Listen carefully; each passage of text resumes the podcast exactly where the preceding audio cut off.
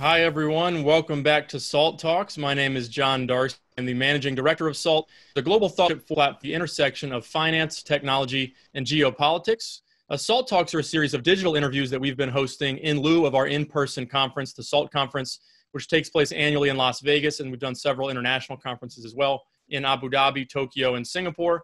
And what we try to do at our conferences and what we're trying to do here with these SALT Talks is provide our audience a window into the minds of subject matter experts, as well as provide a platform for big, important ideas and discussions on what we think are very uh, compelling investment opportunities out there in the marketplace. Uh, today, we're very excited to host a talk about structured credit markets, uh, which are near and dear to our heart. Structured credit markets uh, suffered a severe dislocation in March as a result of the pandemic and the ensuing economic shutdown, uh, but they've started to recover. And for today's talk, uh, we're welcoming on three experts in the structured credit space uh, to talk with Skybridge co-chief investment officer and senior portfolio manager Troy Gayeski. I want to provide a brief introduction uh, to our three panelists, which are Clayton DeGiacinto of Axonic Capital, uh, TJ Durkin of Angelo Gordon, and Chris Hentemann of 400 Capital. And I'll go through a bio for each uh, panelist before I turn it over to Troy. Uh, Clay DeGiacinto is the founder and managing partner of Axonic Capital, an investment management firm focused on structured credit and systematic fixed income opportunities. He serves as the chief investment officer for the firm's investment funds and commercial lending business. Uh, prior to founding Axonic in 2010, Clay was responsible for building out the mortgage investment platform at Tower Research Capital and was the senior portfolio manager for Split Level LLC which is the predecessor fund to the Axonic Credit Opportunities Fund. Uh, from 2002 to 2008, uh, Clay was a vice president in the fixed income, currency, and commodities group at Goldman Sachs. And uh, previously, Clay served as an Army Ranger and a captain in the U.S. Army in the 25th Infantry Division from 1995 to 2000. Uh, he, he joined the Army after attending West Point.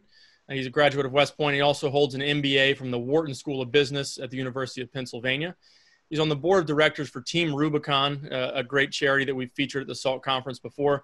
We'd like to thank Clay for his service and for his ongoing philanthropy work supporting uh, veterans and their families. Um, TJ Durkin is the co head of structured credit and the head of residential and consumer debt at Angelo Gordon, a privately held alternative investment firm founded in 1988 that manages approximately uh, 35 billion across a broad range of credit and real estate strategies. TJ joined Angelo Gordon in 2008 and is a member of the firm's executive committee, as well as the co head of the firm's structured credit platform. He's the co portfolio manager of the firm's residential mortgage and consumer debt securities portfolios, uh, the CIO of MIT, M-I-T-T, and Angelo Gordon, which is Angelo Gordon's publicly traded mortgage REIT. And uh, he serves as a board member of Arc Home, Angelo Gordon's affiliated mortgage originator and GSE licensed servicer. TJ began his career at Bear Stearns, where he was a managing director on the non agency trading desk. Uh, he earned his bachelor's degree from Fordham University and currently serves as a member of the school's president council. He's also a board member of VE International, a not for profit focused on preparing high school students for college and careers through skills learned in an entrepreneurship based curriculum. Uh, finally, our third panelist today is Chris Hentemann, who is the founder, managing partner, and chief investment officer of 400 Capital, which is a structured credit asset management firm offering qualified investors access to a broad range of investment solutions across the structured credit space. Uh, Chris founded 400 Capital in October of 2008 and heads the firm investment and operating committees. Uh, prior to 400 Capital, Chris was the head of global structured products at Bank of America Securities uh, before that, he spent time trading and investing in structured credit markets at Salomon Brothers and Credit Suisse First Boston. Uh, Chris is a graduate of the Carroll School of Management at Boston College with a Bachelor of Science degree uh, in finance. Hosting today's SALT Talk, as I mentioned, is Troy Gayeski, who is a partner, senior portfolio manager, and co chief investment officer at Skybridge Capital, which is a global alternative investment firm uh, that's focused on multi manager hedge fund solutions. Uh, Troy is a graduate of MIT. And just a reminder to everyone, if you have any questions for any of the panelists during today's talk, you can type them in the Q&A box at the bottom of your video screen. And with that, I want to turn it over to Troy Gayeski, who's going to conduct the interview. Yeah, thanks so much, John, and thanks everybody for joining us today. You know, before we get into the meat and potatoes of uh, structured credit markets, we wanted to give each of the panelists the chance to talk about a little bit about their background and their firm in more depth, and particularly on the human side, how they made the journey from where they grew up uh, to where they are today. Um, so, Clay, if you don't mind leading off in that, we'd love to hear that uh, story. Sure, Troy. Thanks for having me today. Um, I guess I have a little bit of an irregular background. I uh, I graduated West Point. I came from the Midwest, uh, Southern Illinois, and uh, post my mechanical engineering degree from West Point, I served as a military officer in the United States Army uh, as a field artillery officer stationed out in Hawaii. That was in the late 90s. It was a different army back then. It was uh, certainly pre 9 11. And uh, I'd always wanted to go to Wall Street and, and sort of try my risk appetite uh, through uh, trading financial instruments. And I thought the perfect conduit to that was through business school. So I went to Wharton. And uh, I started on the mortgage trading desk uh, at Goldman Sachs back in 2002. They, uh, they gave uh, associates fresh out of business school a fairly low risk uh, job to perform, which at that point in time in the mortgage department was the adjustable rate mortgage desk, um, because it was it was relatively low duration. It was hard to lose a significant amount of money in, in uh, relatively low duration assets. But uh, as luck would have it, the curve steepened out quite a bit in 2003. And uh, that was really the advent of all of the affordability products. Um, uh, adjustable rate mortgages, three ones, five ones, seven ones, ten ones, even the negatively amortizing mortgages that we can all sort of chuckle about today was uh, quite quite heady back in the uh, early to mid 2000s time environment but uh, managed a position sort of anywhere between you know two to almost ten billion dollars of both loans and securities, um, all parts of the capital structure, including cash and synthetics, um, and both on the agency as well as non-agency side of the business.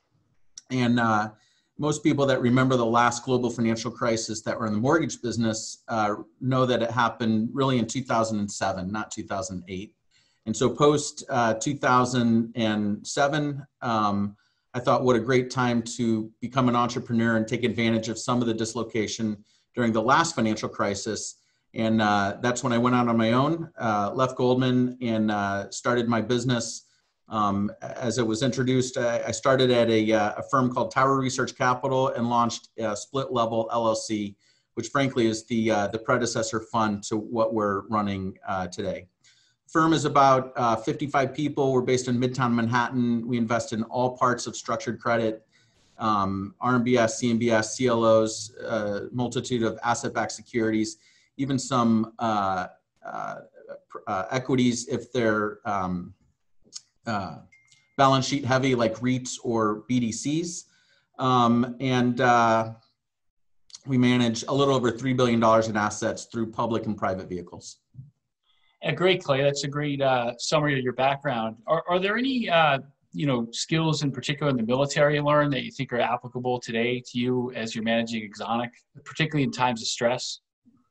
Well, listen, I, I think these businesses uh, risk management is probably the uh, number one function that everybody on this panel um, thinks is their highest priority, um, and that's that's uh, also critical in the military as well. Um, I, I, think that you know a lot of my friends and and uh, former classmates from West Point uh, careers, and and frankly, um, a lot of them are still in and have succeeded uh, going up the ranks in the military. Some today are even a general uh, or even uh, very senior colonel, and they've um, been great risk managers throughout their career, including in uh, operate operating in combat.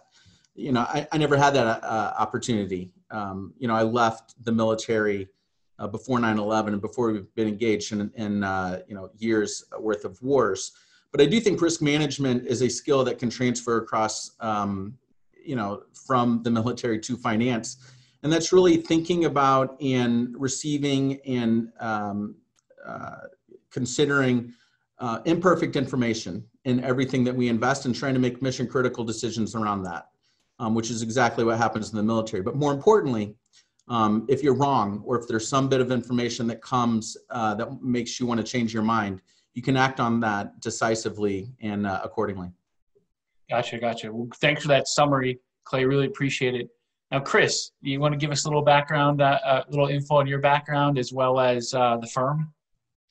Yeah, I, it, you're gonna you're gonna get a lot of similar crossover themes to uh, Clay, so I'll uh, I'll try to keep it somewhat brief because Clay hit on a, a, number of things that probably will carry over for all of us. Um, but uh, to make it a little personal, I did actually almost actually 30 years to the day uh, I started in the business. I got out of school in um, May of 1990, and uh, I started uh, what is what was First Boston Credit Suisse in June of 1990. And uh, for better or for worse, I think it's for better. Uh, this is pretty much all I've been doing. I, I landed on the uh, mortgage trading desk at, at, First Boston in the early 90s. a very interesting time because it was really a, the front end of a lot of mortgage securitization, and particularly I was working on a desk that was was focused on derivatives so it gave me a really interesting uh, introduction to uh, the mortgage and securitized product uh, universe. Um, I spent uh, four years there, um, and then um, and then got an offer to go to Salomon Brothers, which is uh, was a ex- really exciting place to work, particularly to be in the bond trading business at Salomon Brothers in the mid '90s. And, uh, and so I traded for a few years at Salomon Brothers, and then um, and then left to go to what was Nations Bank in the mid '90s with one of my colleagues to help develop the securitized capital markets group for what is today Bank of America. And he spent almost 12 years there. Um, you know, fascinating experience. It was it was in the late 90s and early 2000s when the banks uh, were pretty much given a license as uh, Glass-Steagall was was effectively repealed, and to expand into more investment banking related uh, functions. And uh, we developed a business around it where we could use all the uh, uh, the um, strengths of a bank and all the basically the skills that we had structuring and trading and understanding how securitized finance fit into the capital markets with banks and basically the broader financial universe um, and, and help develop uh, the origination, the structuring, the trading, and even some of the proprietary lines of business across uh, all the residential mortgage uh, spaces, commercial real estate, all the different asset-backed groups, and, and structured credit and credit derivatives such as CLOs, both in the U.S. and, and in Europe so is uh, I consider that really actually one of the, the one of the really important foundations for what we do because similar to Clay, I had you know very I think we both basically liked, we, we knew we had a differentiated skill. Uh, I think we liked to manage risk and, uh, and, and had a pretty good knack for it, and also realize that you know there's there's a lot of value in actually being in these markets, particularly through cycles, uh, credit cycles, interest rate cycles, but also the evolution of the product uh, as it became more institutionalized, and particularly through a, a cycle like 2007-8, as Clay referred to, you, you really see, you know, some of the strengths and weaknesses of how a market uh, develops, evolves. And so it was uh, almost the perfect inflection point uh, for me to do what I really aspire to do was basically leverage all that experience and start a firm similar to like what Clay had done. So I, I launched uh, 400 Capital in, in uh, October of 2010. Uh, sorry, uh, 2012 and uh, we did it on a very modest amount of capital, uh, as most people can realize. It was, it was really challenging, uh, but I think it was for the better in the long run. Uh, we started with a, a, few million dollars of friends and family capital, and developed the hard way uh, off a track record and, and basically sort of the knowledge base of what we, we could deliver to clients, uh, you know, in that post GFC environment. And we've developed a firm today that's just under four billion dollars and has a range of different products. Um, and and again, similarly, we we really basically um, interact with clients as a conduit to the structured finance space, uh, offering basically the ability, you know, on, on, total return or more patient capital through more patient capital vehicles, uh, the ability to get access to very unique returns that hopefully we'll, we'll be able to articulate over this next hour um, across RMBS and CMBS and uh, asset-based and, uh, and, and, crossover forms of credit markets. Um, uh, so um, so that's how we got here. Yeah, that's great. Great to hear that, Chris. And uh, TJ, please keep it brief because we're already running out of time. sure, sure. Never fun to go last. But uh, yeah, really briefly, um, you know, I, I, ended up going to uh, college here in, in, New York City. Um, that gave me the opportunity to uh, have a, an internship at Bear Stearns on, on the mortgage trading desk. So similar to Chris, uh, you know, this is all I've really ever been doing um, you know, rose up the ranks there to uh, managing director on the on the mortgage trading desk.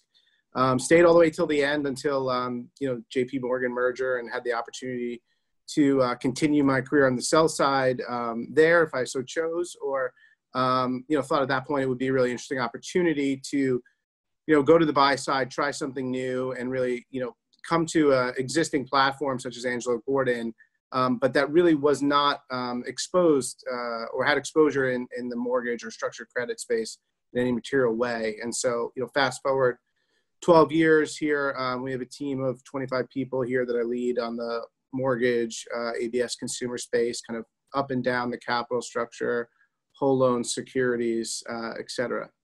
And um, that, that's where we are today.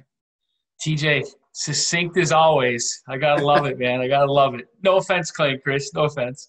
Uh, so, so guys, prior to the COVID nineteen pandemic and all the chaos in the markets that we've experienced here since really uh, the second and third week of March, can you guys take us back to January this year and explain to the audience why you were positioned the way you were, long structured credit assets? Um, and I'm going to ask uh, TJ to start out this time, uh, since he went sure. last last time, if, if, that's all right with you, TJ. Yeah, and, uh, and, and, talk about particularly consumer uh, ABS and also RMBS a bit as well. Why you thought those assets were were very attractive. Yeah, I think I think stating the obvious. Obviously, we came into March with historically low unemployment, and it, and we'd been grinding down towards that rate. And, and what that had been doing uh, in the background over the past probably 18, 24 months had really helped support wages. Um, so as there was a need or uh, for more employees, uh, employers had to effectively pay up to get them, and, and we saw that trend really start, I guess, back in, in 17, 18, and, and, continue through to where we got to call it, you know, March 1st of, of, of this year. And really, in particular, we saw a lot of um, tailwinds in the lower and, medium wage earners, um, which is a large part of, in particular, the consumer ABS market. You know, the the the the wealthy aren't the wealthy's debts aren't really securitized. Their mortgages are held on bank balance sheets. American Express on their credit card is, is using their deposits. So that's really when you think about structured credit, a lot of it is is the middle class and sort of working their way down. And so, you know, we saw quite healthy um, fundamentals there on the income side.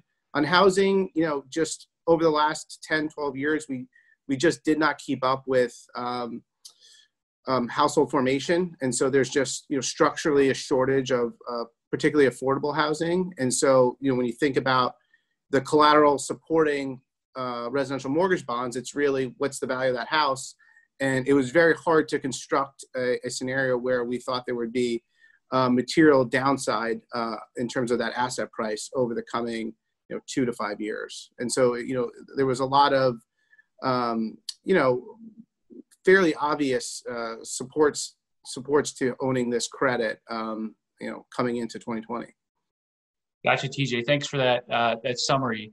And Chris, if you don't mind, could you talk more specifically about RMBS because that's obviously a very large sector exposure for your firm, um, and feel free to dive into LTVs, equity, you know, uh, FICO slash Vantage scores, et cetera. Yeah, it's it's going to connect well with what uh, TJ just mentioned. I mean, I think a lot of the things that uh, he had mentioned are, are really the foundation for how we had made the same decisions. Um, you had a very strong consumer. Uh, that that's jobs is actually uh, very important to that, and actually it's, it's, even more critical today. You know, in terms of uh, having sort of a view, and we'll talk about sort of like the future. But this is a much different employment environment than we had at the beginning of the year. But a very strong foundation for employment, wages, et cetera. So, uh, so obviously, your your credit to the consumer is strong.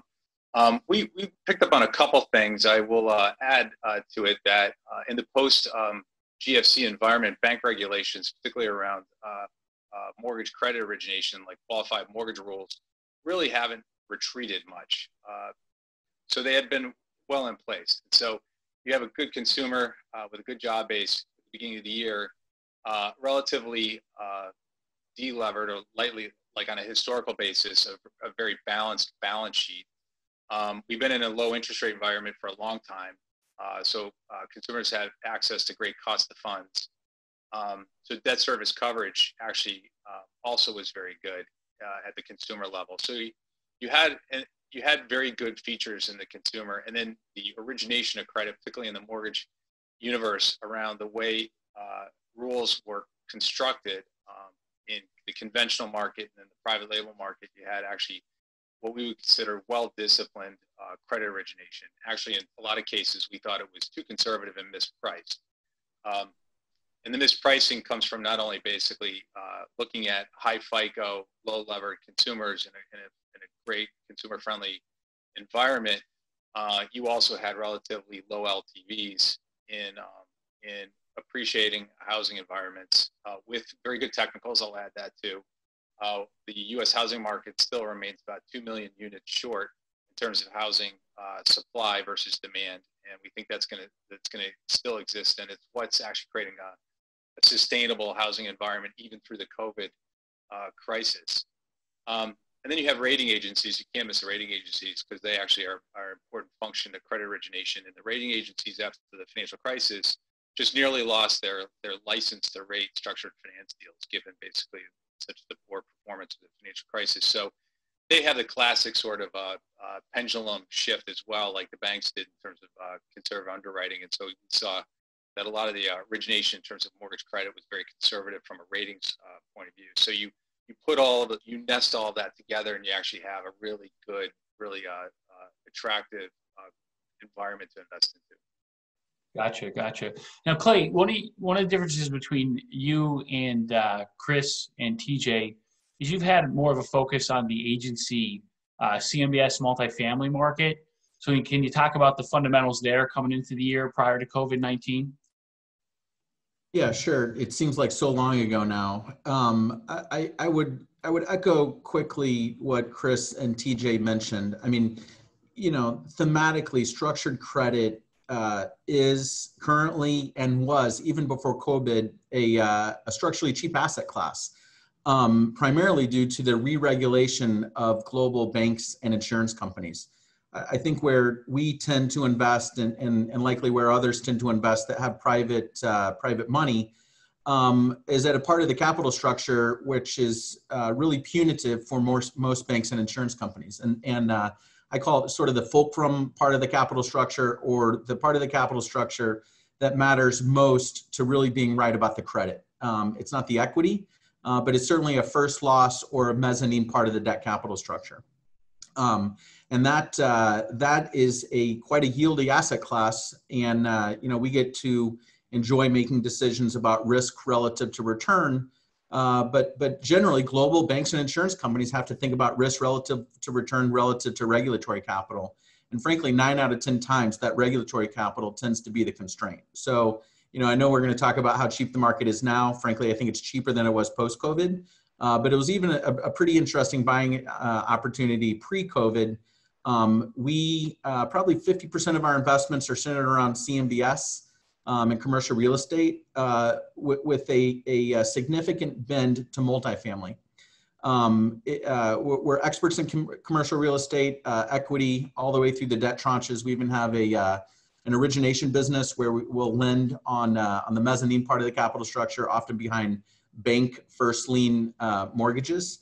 Um, but what I think is interesting is, um, given the universe of CMBS, we've never invested in one conduit uh, CMBS B piece, but we highly favor uh, multifamily B pieces. And in particular, uh, agency multifamily B pieces. And, and we have a uh, we have a relationship with Freddie Mac uh, on their small balance uh, B piece program. This is a program that was originated back in sort of 2014, 2015. It's they originated about eight billion dollars a year um, in general. These are, uh, you know, all of the loans are following the Freddie Mac guidelines, which are fairly stringent throughout the country. There, there's different underwriting guidelines depending on what pocket or, or specifically, as we all know, uh, real estate is hyper local, specifically what geography they're originating in. Uh, all cash flowing assets, no, uh, no development, no brownfield, no greenfield, uh, no transitional loans um, with occupancies certainly greater than 90. But, but what I think is, is most important and really the reason why we were very attracted to, to this is uh, small balance multifamily loans in particular, it's sort of the workforce housing. These are, you know, 20 to 50 unit garden style low rise apartments geographically dispersed all throughout the country. And uh, th these loans are being made um, not from a lender that, that's really focused on uh, driving profitability, um, this is a policy decision. And, uh, and, and, and both Freddie and Fannie uh, have a, uh, also have a regulator in the FHFA that you know has a dual report to Treasury and to Congress. And, and specifically, housing affordability um, is a number one mandate, and, uh, and that includes multifamily lending. Uh, let's make loans uh, affordable so that um, housing becomes affordable for, uh, for the multitude of, of, renters. And we specifically like uh, uh, the workforce because we thought it was pretty defensive from a macroeconomic um, viewpoint. You know, we, we've been in expansion now for, for 11 or 12 years. Um, I would say that that credit may feel a little bit toppy or heady. Um, you, you, know, we think about the cash flow profile of the asset. We, we invest in uh, discount dollar price assets that you know pay us back money over time, and we want to make sure that every dollar we put out, um, we're going to get that money uh, in an amortizing fashion over time, and and make sure that we get more more back than a dollar. So um, you know, our ethos at our firm is, is let's invest in cash flows and make sure that we get the cash flows back and, and, uh, and generate an, an, agreeable return. And it's not one where we're focused on spread, um, meaning very few people at the firm, at least pre-COVID, would think about let's invest in an asset that we think can tighten because it's just it's just cheap. Um, we really want to be comfortable with the cash flows. We know that we're going to buy um, the first loss piece on the debt uh, in these in these multifamily loans with uh, Freddie origination standards. And uh, you know, if, if you um, if you go back to the last crisis, and, and I think there's a lot of parallels from this crisis to the last one. Um, we want to be safe around uh, uh, defaults and, uh, and performing assets versus non-performing assets. Freddie originated multifamily through the last crisis. Um, you know, Hume defaults were less than 50 basis points. I mean, that's incredible when you think about conduit defaults, which were north, north, well north of 10% during the last crisis. And I think we're seeing the same thing this time, um, just given the data over the past few months, which I'm sure you're going to ask me a little bit about later. Perhaps we'll get into that. So, uh, succinctly, uh, TJ, if you don't mind, could you walk our uh, viewers through some of the crazy price action that we saw, particularly the last two weeks of March? um, and what you thought drove that. And then in turn, how much of that price action do you think was technically driven as opposed to fundamentally driven? Yeah, sure. So, I mean, I go back and forth with it now, sort of 90 days later, but it felt like we hit sort of the bottom March 23rd, March 24th, at least in our market.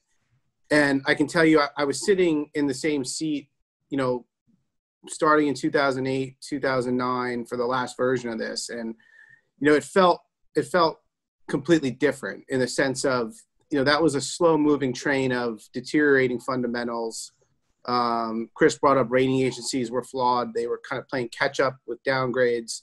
Um, and i would tell you most people were i would say on the you know buy side getting excited about buying assets during that time period. Um, you know versus this time around you could tell it was you know i don't want to say completely technically driven but 90% of the price volatility we saw was just technically driven. It was mostly driven by the daily liquidity you know bond bond funds the mutual funds the 40 act funds that we're getting redemptions and, and i think it's pretty clear we've been living in a low interest rate environment um, people don't really keep their assets in their savings account anymore. It's, it's in these bond funds to get some more yield. Um, the virus uh, caused panic, it caused fear, and people wanted that liquidity. And so they pulled uh, assets from those bond funds. And they those managers just needed to sell. It, it wasn't about making a decision of um, relative value. It was sell anything that you can get a bid on. We saw um, just irrational um, prices being reported um, intraday, day over day, um, and you know, obviously we're, we're heading into a, a, a, worse employment situation, economic situation, but um, where we saw what I call bomb-proof bonds, AAA bonds, you know, being, you know, for lack of a better term, puked out um, just because someone needed cash, um, really kind of told you that it was way different than the last time around and almost you know predominantly all technically driven. So would it be fair to say we basically got 08 an entire year of 08 price action in two weeks? Yeah, yeah. I mean, I think we got that in two to three weeks versus what probably took 15 to 18 months last time. Mm-hmm. Mm-hmm. Gotcha. And you think roughly 90% of that was technically driven? Uh, I mean, I go back and forth. You know, if we were sitting there in March, 75%, the further we get Yeah. away from it, it feels more more like 90, 95. So I'll stick with my with my 90. Gotcha, gotcha. So, uh, Chris, you know, since the dark days of uh, of late March, you know, all of your portfolios have rebounded quite substantially. Um, what do you think has driven the the rebound? Is it principally technicals? Is it Fed policy? Is it that fundamentals haven't gotten as bad as people feared? Uh, is it some of the fiscal stimulus in terms of the direct stimulus checks as well as uh, enhanced unemployment? When, when you go through the factors that you evaluate each security with, what do you think has been the key driver of the rebound so far? Um, if I had to give it one word, it's information. Um, so how what what information is comes into the market that allows you to basically invest prudently? And the first piece of information that came in, really in those on March 23rd, was that the Fed was going to open up QE4. Um, we've seen this before. This is an easy playbook in structured finance. Buy mortgages. Don't look back. I mean, mortgage basis moved three points, three points in 48 hours. It's unprecedented. So the Fed came in and they said, we are going to do whatever it takes, unlimited, to basically make sure that we actually can transmit affordable financing to the largest, basically, borrowing base, which is a residential uh, market. Pretty significant. So that's kind of like the first that's the first driver of the rebound and then things fall off of that so then you have the policies that come off of that you know within probably a week or two three weeks after that again further information comes to the market because the first piece of information we all we all pretty much didn't know was what tj was just reflecting on was how much is technical how much is really fundamental we're all redialing all of our our models to say how much impairment is really embedded in these markets and so while we're doing that the fed is is feeding us new information um, so within things that are very relevant, and there are very few of them that are relevant to the structured finance markets, unfortunately, uh, were, were programs like TALF. And you know, even the CARES Act, as it started to develop, helped our markets because feeding uh, cash flow into the consumer uh, or uh, PPP, feeding uh, you know cash flow into small businesses to put a floor under employment, ideally you know a few months down the road, is helpful in a first or second order way for a lot of our our credit decisions. Um, you know, corporates, high yield, municipals had much more uh, first order support from the Fed this time around than the GSEs. Probably rightly so because industries were really, really under duress in a very, very short period of time. So all that came into the market, I would say, in the late March, early, early uh, April. Again, feeding more information in the market, and you could see basically, as TJ had mentioned, uh, the higher part of the the uh, the more liquid, the more uh, bond-proof, using TJ's analogy, uh, parts of our market uh, recovered pretty quickly. The easier easier trades were after you got done buying government guaranteed mortgage-backed securities, you go and buy the triple A's, you buy the double A's, you buy the single A's, um, and that's where you're going to get liquidity. It's where you're going to get your your your uh, your best trade, so to speak. Thereafter, then you know, ideally, you're going to try to you're going to get enough information from the market in terms of like what sense uh, will we get? Will this be a V? Will it be an L? Uh, will it be a V? Will it be a U? Will it be an L? Uh, what are the magnitude of, of, employment? What's the magnitude of unemployment going to be? Um, what's it going to do to housing and asset prices? So I think you know we've gotten a lot of information in the last few uh, months, and I think it's allowed a lot of us to actually sort of really, with, with, with our expertise, dive into the mezzanine and lower parts of the capital structure and parse through what are exceptional opportunities. Because what's what's evolving is you're seeing that some of these things that we, we spoke about very early uh, in terms of our, our at the beginning of the year forecasts uh, are still in place. You know, the, like I mentioned, technicals in the housing market, if, if, anything, they've they've probably gotten they've tilted more in our favor. Uh, that's you know the cost of financing uh, real estate assets has actually become very attractive. Uh, cash flows are feeding through to the consumer that we're seeing that the actual data in terms of auto payments and other consumer receivable payments and even mortgage payments are uh, moderating. Um, so we're getting more information, the, and so it, it's able. Those are the drivers to get really right to it, Troy. that are allowing us to basically start to feed capital in and, and make uh, uh, prudent decisions.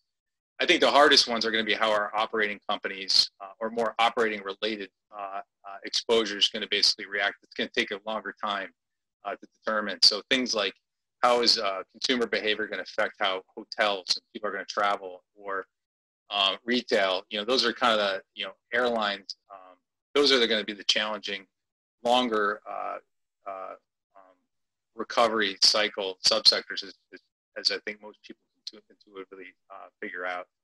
But again, it's information as it's coming into the market. You know, as soon as we can digest it and make a prudent um, decision, we can pick through things that are truly just technically repriced and uh, and make good investment decisions and take advantage of the rebounds. And then Clay, you want to speak briefly about uh, multifamily? You know, how much is technical versus fundamental? Obviously, the uh, the level of rent payments has hung in there much better than people thought. Um, you've had some spread tightening back from the wides. You want to give a little color around that?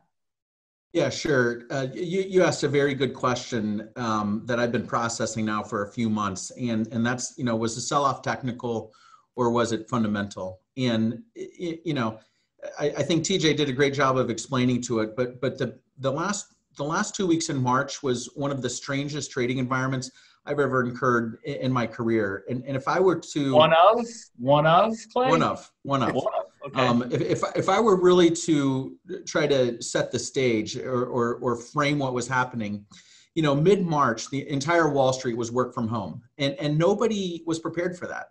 Every single bank on Wall Street has massive disaster recovery centers with fancy computers and multiple screens nobody's used to work from home on unrecorded, you know, on their cell phone and on iPads, which they can't really. They, they, they, you know, the salespeople aren't interacting with the traders who aren't interacting with other salespeople, and really feeling the pulse of the trading environment.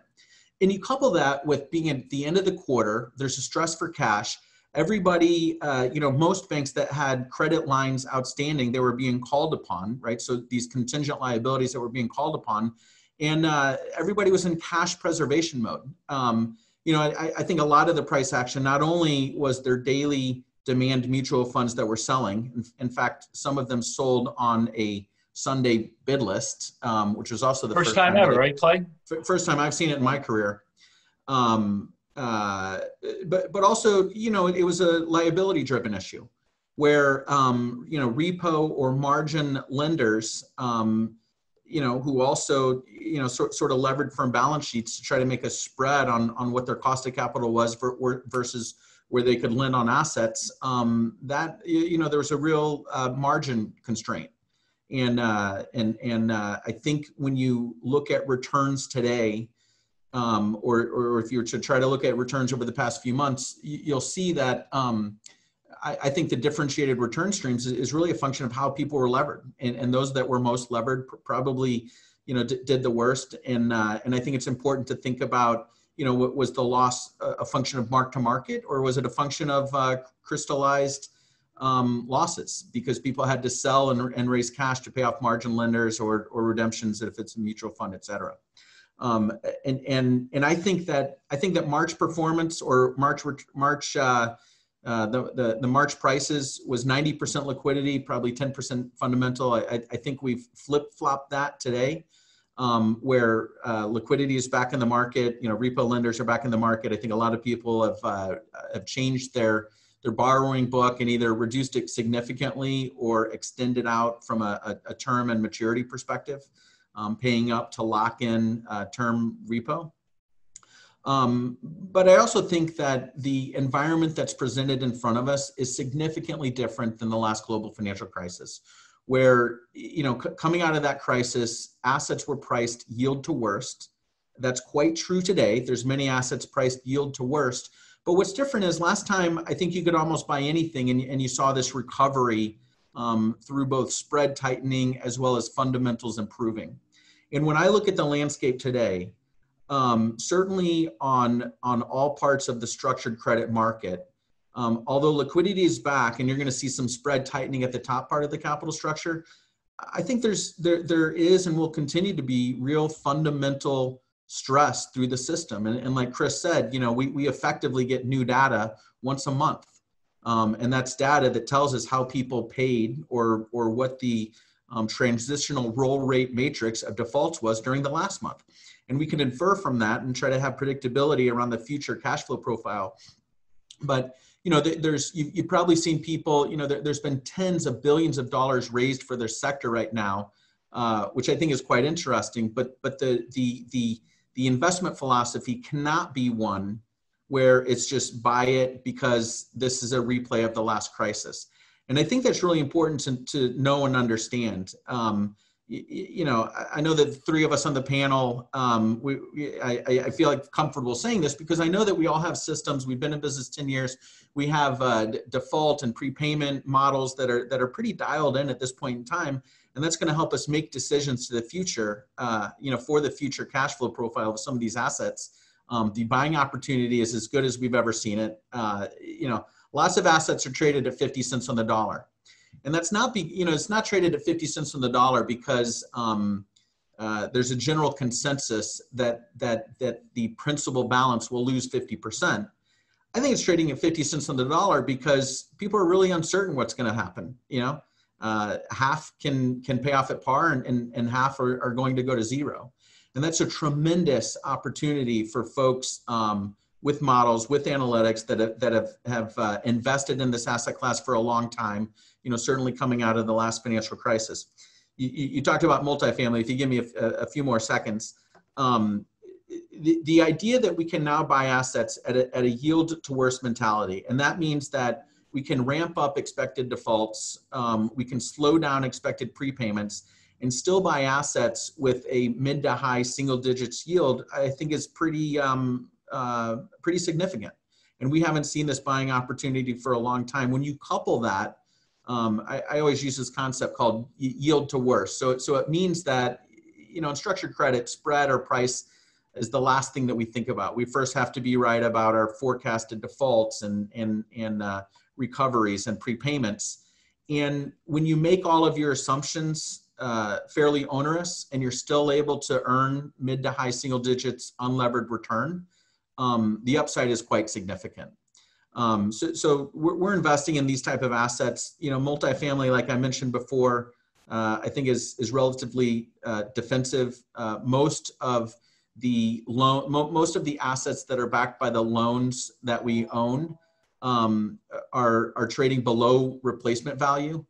Um, you know, cap, cap rates are in the you know five, six, seven percent. Uh, the DSCR, uh, you know, assets are well covered, and and I think that these forbearance programs are are really working. You know, the CARES Act, um, which goes through the end of uh, July, uh, is interesting because specifically in workforce housing, where we think the average um, income is around $24,000 uh, a year in that asset class in, in Class C multifamily, the CARES Act is allowing these folks to earn about 170% of their uh, prior weekly employed cash flow.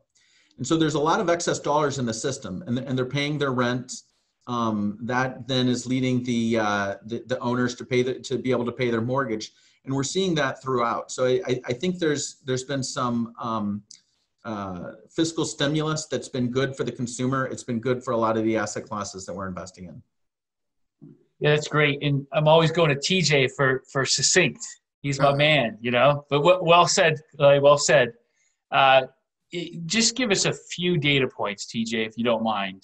Keyword a few on how fundamentals look today particularly the last two to three weeks, versus where market assumptions or, or expectations were as recently as four to six weeks ago?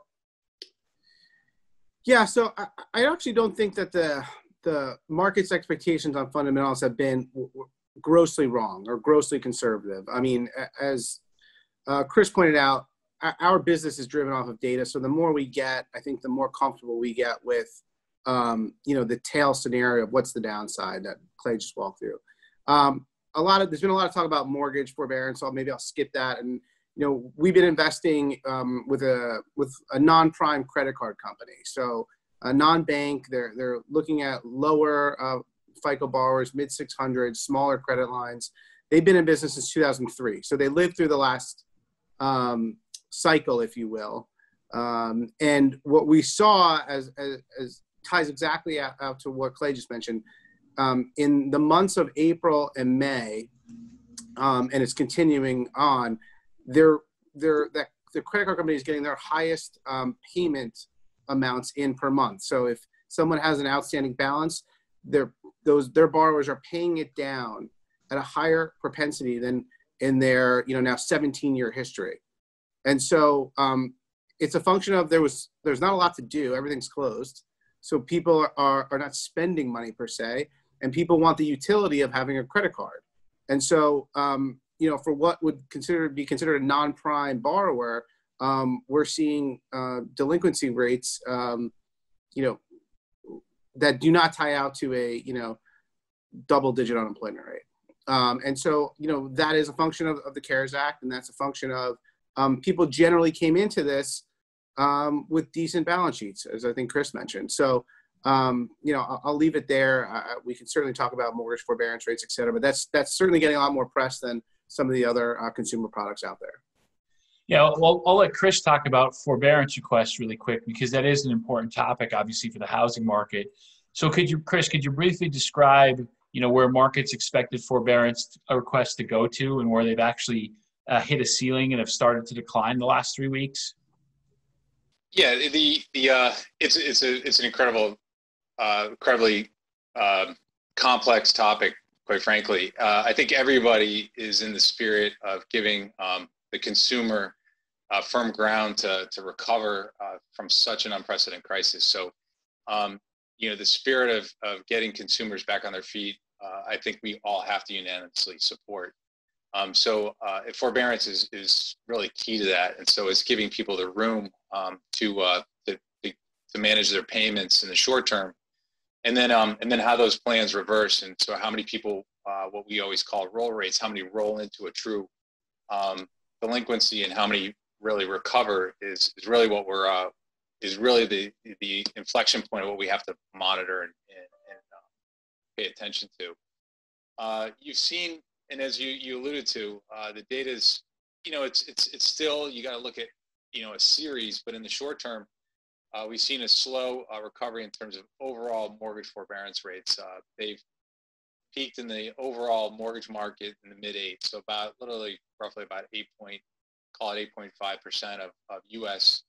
Uh, mortgages uh, were in some form of uh, forbearance, and then um, then the stratification about of that eight point that eight percent um, falls into different buckets depending on what type of borrower you are. So so we've seen um, we've seen the we call the conventional or the typical uh, uh, Fannie Freddie borrower uh, uh, with you know roughly around a seven percent forbearance rate, and then you get um, uh, borrowers, which tend to have lower FICO scores, um, higher higher loan to values, less equity in the homes, um, may actually have less savings and may lower FICOs and may struggle to make payments. Um, those have been in the 12% range. Um, so, uh, so you've seen, you know, kind of different uh, results in terms of forbearance uptake over the last couple months. Um, in the, and then in the in the non um, uh, what we call the GSE world, the, the private label uh, mortgage world, um, you've seen a, a, slightly better experience, roughly around six percent, which you have prime borrowers that are you know roughly around three percent, which is still is shockingly high for a, a, a very prime borrower. And then you have alternatives, which depending on the type of loan product could be high single digits to high double digits. So there's a lot of basically different results in terms of the uptake of forbearance plans. Um, what we have seen is people that even take up forbearance plans have been paying to a certain degree. So I think some people are looking for the, the room, just like the corporates have been doing. The corporates have been hitting the, the primary market uh, for liquidity because they realize they have to create reserves for their business models because they don't know how long it's going to take to get airplanes back up in the sky, to get hotels back online. So just like what corporates are doing, the consumers doing as well. And so they're looking for these plans to try to build some safety in terms of liquidity. Um, in the last couple weeks, uh, we've seen some of that actually recede. So we're seeing people get a little bit more confident uh, about their situations, and we're seeing some some of that actually start to plateau, which is a really good sign. And uh, and we we optimistically think that that actually um, could improve quite a bit and um, and I think we as a have a house view that uh, that in this interest rate environment, particularly where you can get a mortgage, uh, conventional mortgage with a two percent handle to it, um, you'll see a lot of people basically want to keep their optionality to refinance uh, mortgage debt. Um, so we, we, we would likely see some of that start to recede as people take advantage of the refinancing environment as well. Great, Chris. That's a great summary uh, of the improvement, or at least the lack of deterioration in the data, followed by some uh, improvement so far. Um, all right, guys, we talked about how most of the sell off was technical. We talked about how fundamentals never got as bad as people feared. We've talked about more briefly than I would have liked about how you know fundamentals have uh, improved from uh, less bad levels. Can we talk now briefly about the path to recovery? And again, it's hard to put numbers around it, uh, but I'm sure our viewers are very interested in hearing what do you think is a realistic uh, return stream? Um, what do you think the upside surprise would be? Uh, what types of of uh, of compounding returns and absolute returns can you guys put up, you know, over the next 6, 12, 18 months? Troy, we think we own um, we think we own the the the the bonds in our main fund uh, that that you're invested in, right around uh, a, a, mid to low teens type yield, something like 13 or 14 percent. Um, is that, that higher than risk free, Clay? Is that higher than risk free? A, a, a, little bit, right? I mean, you know, I'm sort of myopic within structured credit and trying to think about the micro sectors that are interesting within structured credit listen, there's allocators all over the world that have a much tougher job that have to think about structured credit relative to, to, to other assets. And when I think about, um, you know, an, an, uh, an, an, aircraft ABS or, or a legacy resi bond or, you know, some of the stuff that we're seeing in commercial right now compared to equities. I mean, you know, it's an equities market where Hertz can go from 75 cents to, to, to 550 or $6 in a matter of a few weeks. I sort of just scratch my head, and I think structured credit uh, is is is perhaps the most fundamentally cheap sector um, in the investable universe right now. Um, you know, we we own our book at uh, you know mid-teens type yield. That's not assuming spread tightening. That's just a function of um, cash flows uh, that will come from the assets that we own um, both interest and principal. And this is this is this is a great market. We get paid down every single month, right? We, we can we can do nothing. In fact, tomorrow is remittance day. Uh, the 25th of every month is is when we find out how uh, the predictability or what we we assumed would have happened, how, what actually happened during the month of May. Um, so so we get excited about that. We call it payday. Um, I want to Clay, but, really but listen, with, with, spread tightening, with mm-hmm. spread tightening, Troy, I, I think a, a, very high teens or, or low 20s type net numbers is completely achievable. And and I wouldn't say just over the next you know two uh, you know 12 months. I think that's sort of like a compounded like 18 month or, or two year type opportunity. The, the, the path to get there is a little bit more difficult. Um, but I know that staying the course and just receiving these cash flows day, you know, month in, month out is a, is a pretty good uh, way to um, get back our money. Great, great, Clay.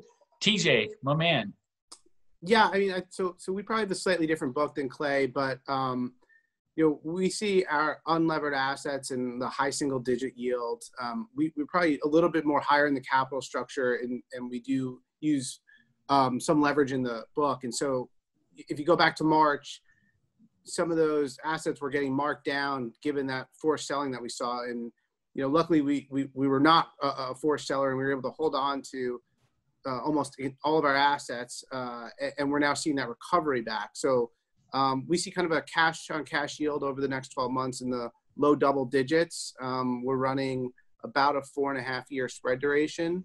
So you know, if you look at corporates, um, just as four and as a half big, year unlevered, right, TJ? Unlevered, unlevered. Um, and so if you look at corporates, just as, as a natural competing product for for yield buyers, um, you know, if you if you pound and pound 100 basis points of spread tightening, um, that's about nine points of total return to a to a call it 12 13 percent cash yield again you can you can pretty easily see a 20 percent gross return in a 12 month period um, and you're not getting anywhere near the spread levels uh, 100 tighter that you saw um, coming into feb so so there's a lot of room in the middle between where we are today and and saying that you have to get all the way back to february we're not we, we don't see that as a necessary um, event to generate those type of returns. There, there's a lot of room in the middle.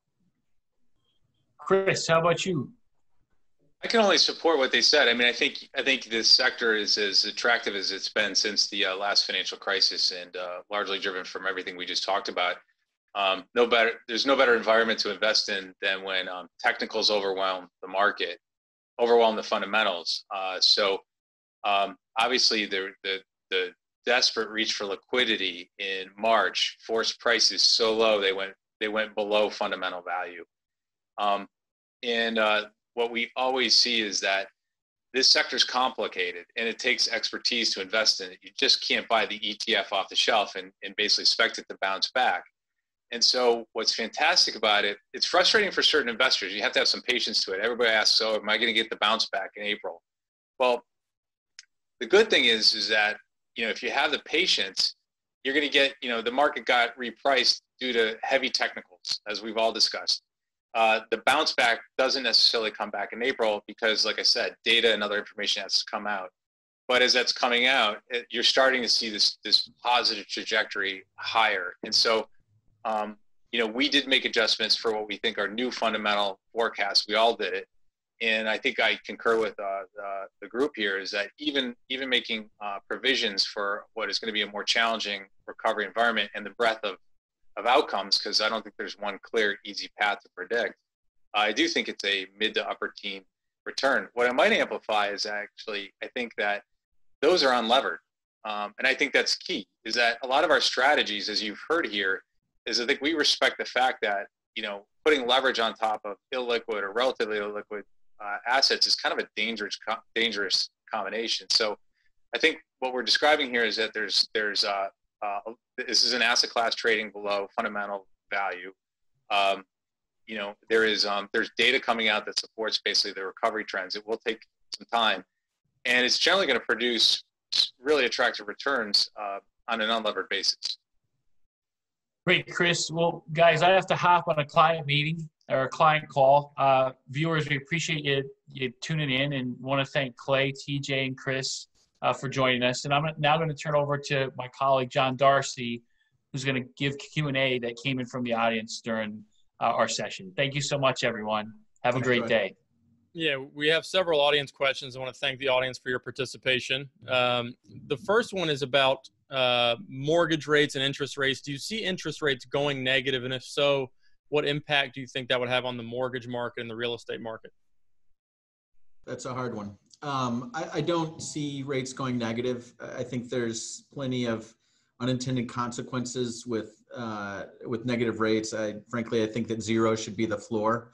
Um, you know what's interesting about mortgage rates, and uh, they're all they're at all time lows. I, I, think certainly they're at all time lows in the agency mortgage market. They're at all time uh, lows in the non agency mortgage market. I think you know for, for your um, uh, for, for your audience today, if you can come across or if you can if you can sort of take with you one thing that you, that you should you should go forward after today is to try to refinance. I, I think rates are uh, rates are exceptionally low right now. But what's interesting about that refinance and the space that we invest in is um, the dollar price that we own our assets. And, and, and I just looked at this. You know, pre-COVID, the average dollar price of our book was around 87 cents on the dollar, um, still at a discount. Uh, but post COVID, the average price of our book right now is 70 cents on the dollar. So every refinance that that sort of comes through the system is quite beneficial for the forward cash flow profile of what we own. And, and, and so, you know, perversely, low rates is, is a really interesting um, uh, contributor to positive P&L for, you know, discount pools of, of, of mortgage credit. Um, I, I, think that the uh, I think that the, the Fed will keep mortgage rates low relative relative to the risk-free rate. And frankly, I think a lot of uh, you know banks and insurance companies that are trying to match their uh, their, their assets to their liabilities um, love the mortgage asset because it can still have a lot of duration uh, even at these levels. All right, I'll hop to a different question that I'll direct at Chris. Um, it's there's a few questions about the CMBS market that I'll sort of aggregate into one.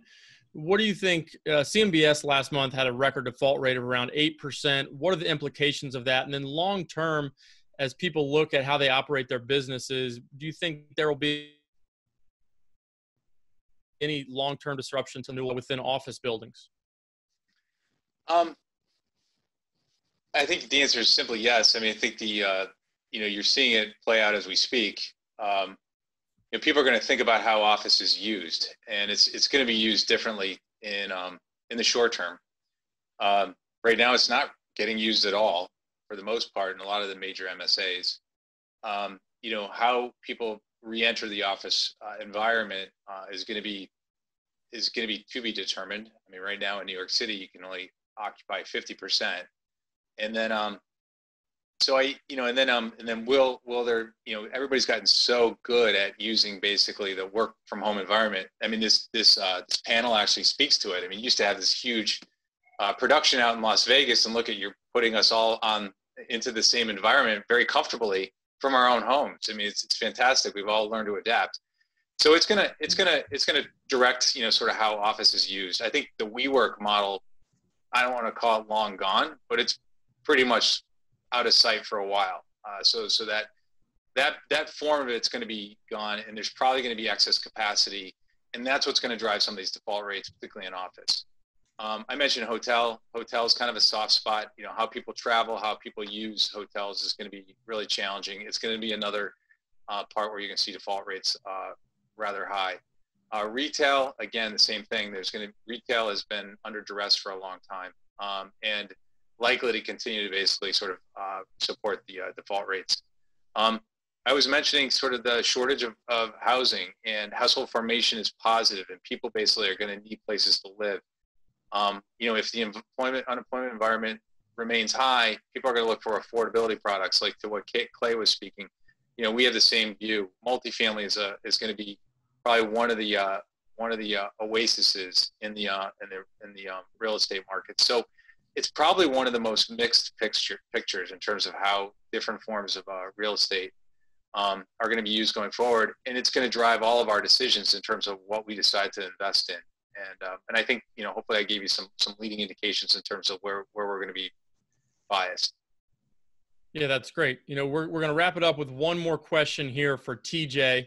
Uh, before we let you guys go. And thanks for doing a little overtime with us. I know distressed credit is not necessarily you know, exactly where you fit in, TJ, but we, we have a question about the distressed credit cycle and traded credit and, and whether the, the speed of the sell off that was you know, liquidity driven, as we've talked about, and the subsequent recovery, has that the opportunities in the distressed credit space disappeared? Or do private distressed opportunities make a little bit more sense in this environment? No, so I mean, I, I, you know, we have a very large distressed business here, and, and um, I can tell that's why you answered my question uh, and asked me that question. But um, you know, if you go back to before COVID, you know, the the fundamental building blocks of how I think we were investing was um, the consumer's in good shape, housing's in good shape, and everyone was focused on um, the quality of leverage loans, the lack of covenants, the leverage going into the corporate space, um, and and it was it was you know, blinking yellow to say the least. And so, you know, this is only, I think, pulled forward a lot of the balance sheet issues. You know, just like, you know, Chris talked about retail. Retail was a problem before COVID. Obviously, it's been exasperated by it. So I think, you know, you're seeing um, the the sound investment grade companies that had those sharp technical sell-offs. Those opportunities are gone for March. But you're going to continue, I think, to see a very healthy pipeline of restructurings um, that I think you know again we're we're we're in the model for maybe 2020, maybe 2021, but people were setting up for it. It just got pulled forward a lot. Um, despite you know the, the Fed isn't looking to take credit risk. Like they've made that very clear. They're looking to support the markets. Um, and you know I, I think there'll be plenty to do in distressed. All right. Well, thank you for that, TJ. And, and again, Clay, Chris, TJ, thank you for joining us.